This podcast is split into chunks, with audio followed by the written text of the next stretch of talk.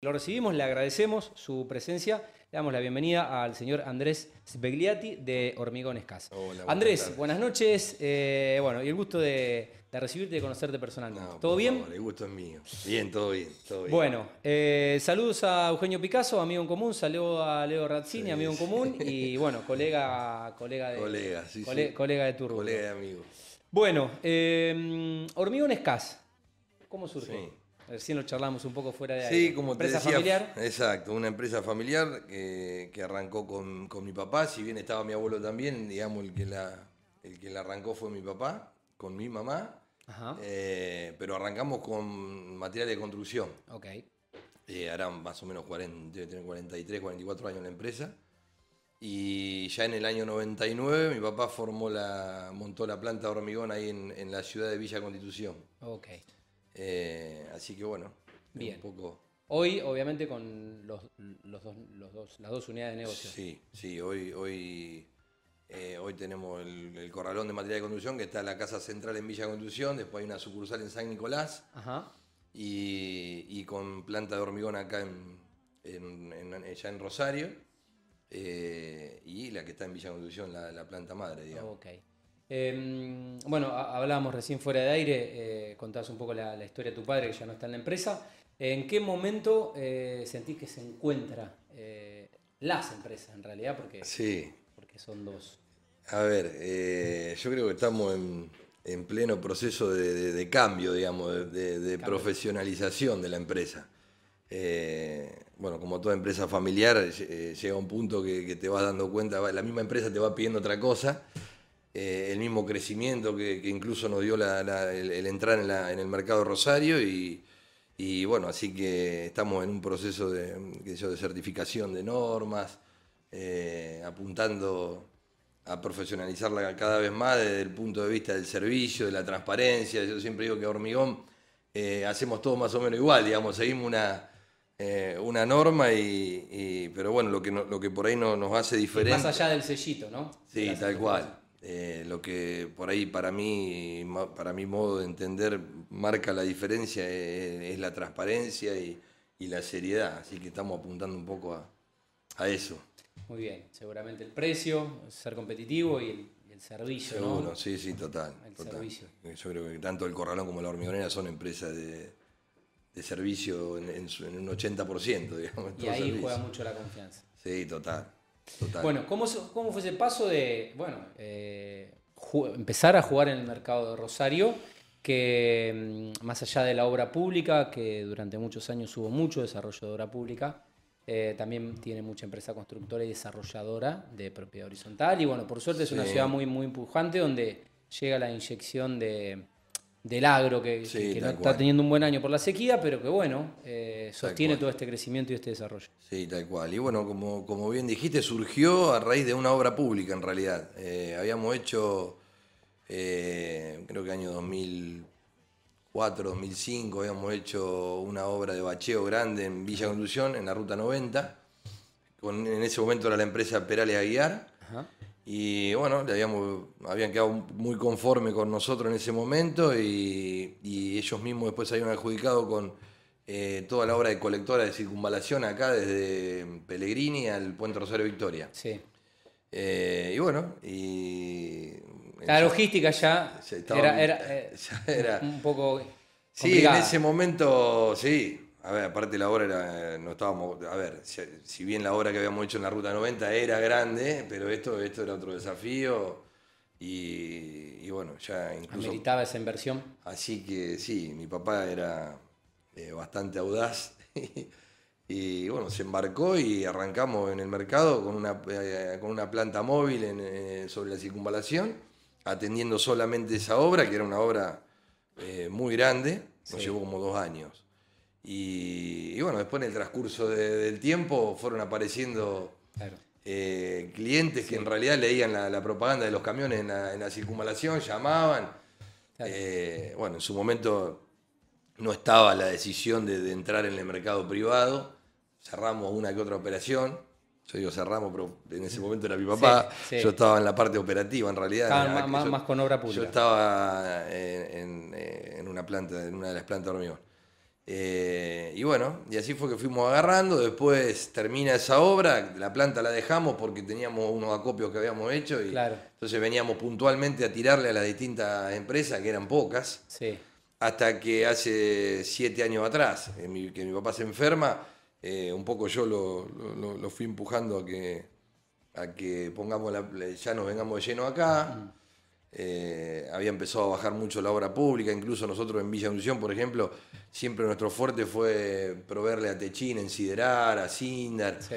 Y bueno, habían, se habían mermado mucho esas obras también. Nos encontrábamos con una hormigonera, la, la estructura muy grande para lo que era ese mercado. Sí, para el volumen de, de obra que había. Claro, entonces, bueno, ahí fue que, que pegamos el salto y, y ya, bueno, ya nos vinimos acá y bueno, ahora ya, gracias a Dios, ¿no? Se- la empresa se consolidó, tenemos una, una cartera de clientes extensa y, y bueno, ahí estamos. ¿Cómo está compuesta hoy en, en- en esta transición y en este camino de profesionalización eh, de diferentes áreas, ¿no? Y hoy estamos, eh, nosotros somos, mi, madre está todavía en la empresa, y está más a cargo de la parte de terminaciones de- del corralón, porque tenemos también terminación en el corralón. Ajá.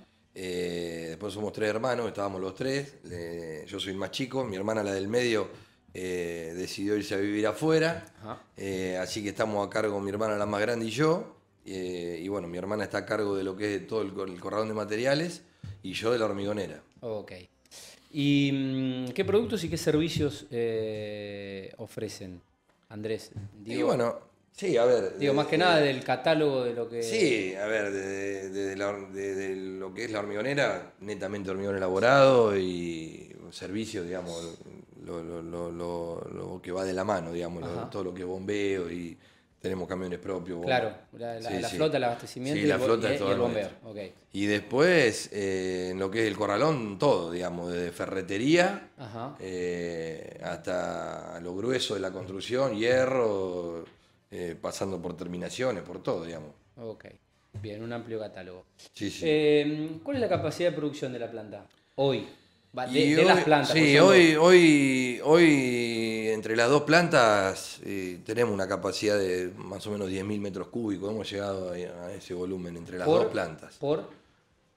¿Cómo? eh, ¿cu- cuánto, por, por, cuánto tiempo? El- No, mensual, perdón. Ah, por eso, Sí, por mes. Sí, Por mensual. mes, por mes. Sí, sí, mensual, mensual. Yo no quería decir una No, barrabasada, no, sí. yo tiraste la frase, yo digo que se- será por día, por Sí, no, no, semana. muy de por- memoria, sí. O, o por mes. No, no, estamos, o sea, está- por mes. estamos, está- sí, por mes. Estamos, eh, estamos capacitados para ese volumen. Hoy estamos un poco, un poco por debajo, pero, Ajá. pero sí, tenemos, Bien. tenemos alrededor de 20 camiones motormioneros que te permiten, digamos, eh, Muy bien.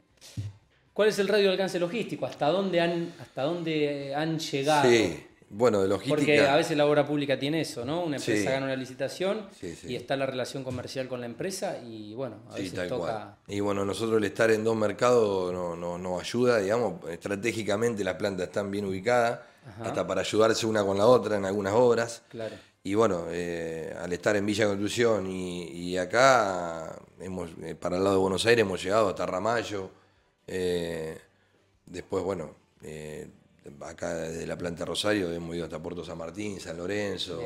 Y, bueno, después yendo para, para todo lo que es el lado de, de los pueblos también. se- yo, ahora, por ejemplo, estamos tirando una obra pública con EDECA en, en la rotonda de Conozco la ruta gente de 90 EDECA. con la 18. Saludos a nuestro amigo que- Marcelo Burgués y a la familia Sí, Podadera le también. damos saludos. Bueno, Eh, a donde, extensa, a, donde se, a donde pueda llegar, todo depende Sí. también de la magnitud de, de la magnitud de la obra y de- de demás. la obra, ¿no? Sí, sí, sí, tal Eh, cual. Pero bueno, a ver, por una, por una cuestión obvia y eh, el tema de, de los costos o el flete o de- de- del servicio de, de transporte a veces Sí. hace que eh, quizás no convenga Sí, viajar cual. más de tantos kilómetros, porque en ese caso una empresa Sí, sí, sí, le cual. conviene proveerse de una... Sí, hoy los costos, hoy, lo- todos los costos son, son relevantes, ¿viste? Hubo épocas que el gasoil no, no, Sí, no, no era tan- movía. no movía tanto, entonces vos. Pero bueno, hoy hasta el mismo cliente, cuando uno le traslada el costo, Claro. eh, muchas veces no. Sí, hoy el flete es un gasto más, en su Sí. momento quizás Hoy todo es un gasto más, tal cual, tal cual. Muy bien. Eh, ¿Cuáles son los canales de comercialización más allá de que, obviamente, una, una planta hormigonera eh, con el mismo nombre que un corralón de material, que ya eh, Sí, sí. estaba en el mercado hace más de 40 años, ya obviamente tiene una, una reputación y eso es lo más importante, pero digo, bueno, después Sí, eh, cap- que- captar, captar nuevos clientes, Sí. captar nuevas empresas, ¿cómo, cómo se Tenemos ataca en este caso al la mercado? calle, tenemos vendedores en la calle porque yo creo que yo creo que se terminó eso de yo creo que el corralonero tiene esa e- e- eso de, de comodidad, ¿viste? De- sobre todo los que somos más viejos. De que vengan acá. Ah, vienen acá, no, Que no vengan, falta, acá que vienen vengan. con el nombre y ya para mí Sí. con el nombre no alcanza. Yo creo que hoy si no te moves eh, Mm. no te lo dejan entrar, te, lo, te lo captan afuera. Eh, Sí. Así que bueno, nosotros tratamos de darle la mayor cantidad de, de, de medio al, al cliente, porque te- a ver, tenemos venta por e-commerce, tenemos por WhatsApp, eh, hay vendedores en la calle, hay vendedores en mostrador. Sobre todo el, corralón es más, más que nada lo que es producto quizá chico, fino o que te lo pueden enviar. Me parece que bueno, con la pandemia se rompió un poco, se rompió un poco ese paradigma de mucha gente se animó, no le quedó otra y rompió Sí. esa barrera del del e-commerce. Sí. Y bueno, qué sé yo, la comodidad, el Mercado Libre también nos malacostumbró a que compras algo hoy, mañana lo, lo tenés a la vuelta de tu casa, si no lo puedes recibir en tu casa, como en mi caso, que no estoy nunca, eh, te llega al point de, de tu barrio y estoy a la vuelta. Eh, y bueno, eh, Sí, la verdad que yo- mo- yo mo- imagino mo- generaciones mover- venideras. moverse, moverse es tiempo, el tiempo es dinero y no siempre tenemos ese tiempo.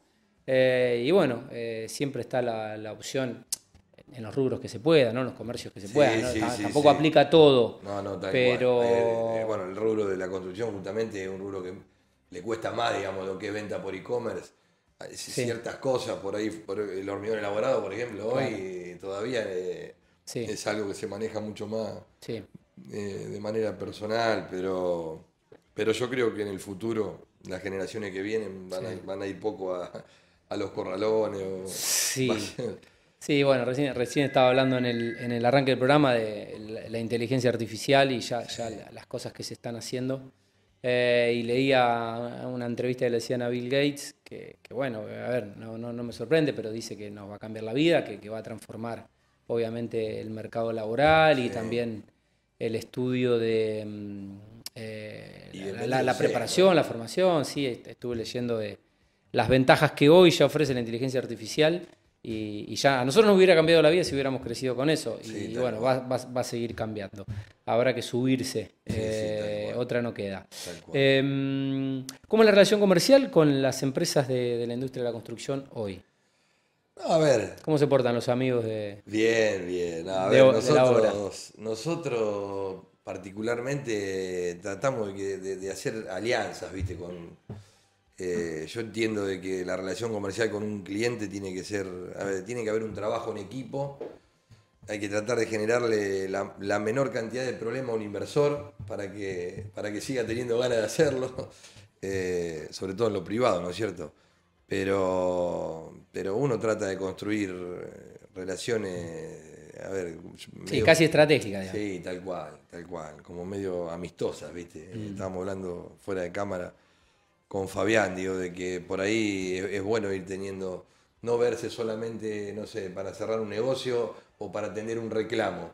Eh, ya conocerse uno como persona también, ¿viste? Sí. De con quién estás trabajando. Sí, sí. Eh, a ver, es un- es un negocio que, eh, que mueve mucho dinero. eh, Sí, tal cual. Y bueno, no solo es tener un precio competitivo, es tener servicio, sí, buena atención. tal cual. Ponerse en el lugar del otro, la obra pública por ahí tiene presiones de, De fecha. eh, de fecha y demás, y bueno, no, no, no, no atarse a uno, no, mirá, si- salir un poco de la estructura y tratar de, ayudar, ¿no es cierto?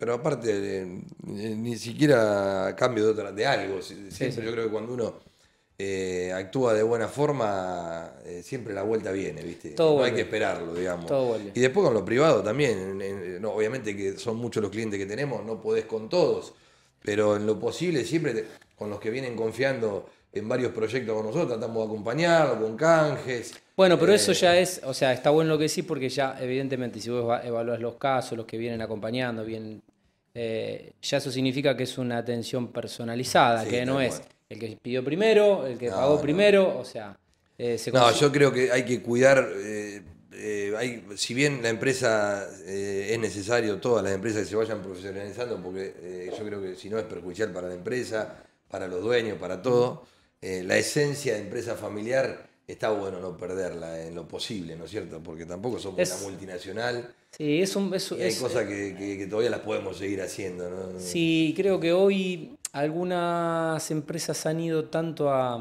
hacia los procesos digitales o de no atención personal.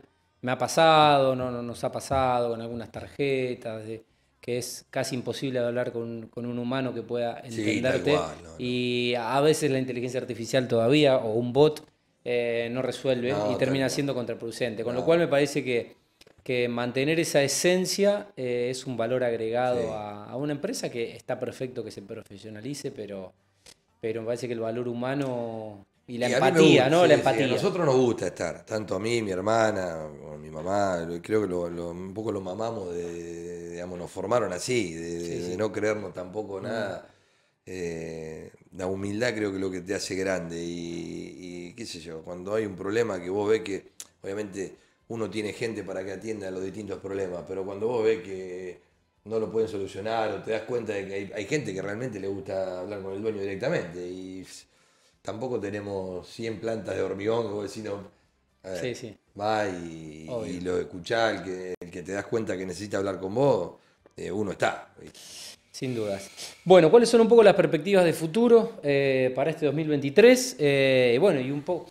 A ver, te pregunto 2023, Sí. eh, porque la realidad es que estamos en un país donde no se puede proyectar mucho y de hecho estamos en, en un año donde vamos a tener Sí. elecciones en la ciudad, en la provincia, a nivel nacional. Y bueno, no sé, siempre la política impacta en la, en la economía. Lamentablemente no debiera ser así, No, pero eh, pero bueno, es así.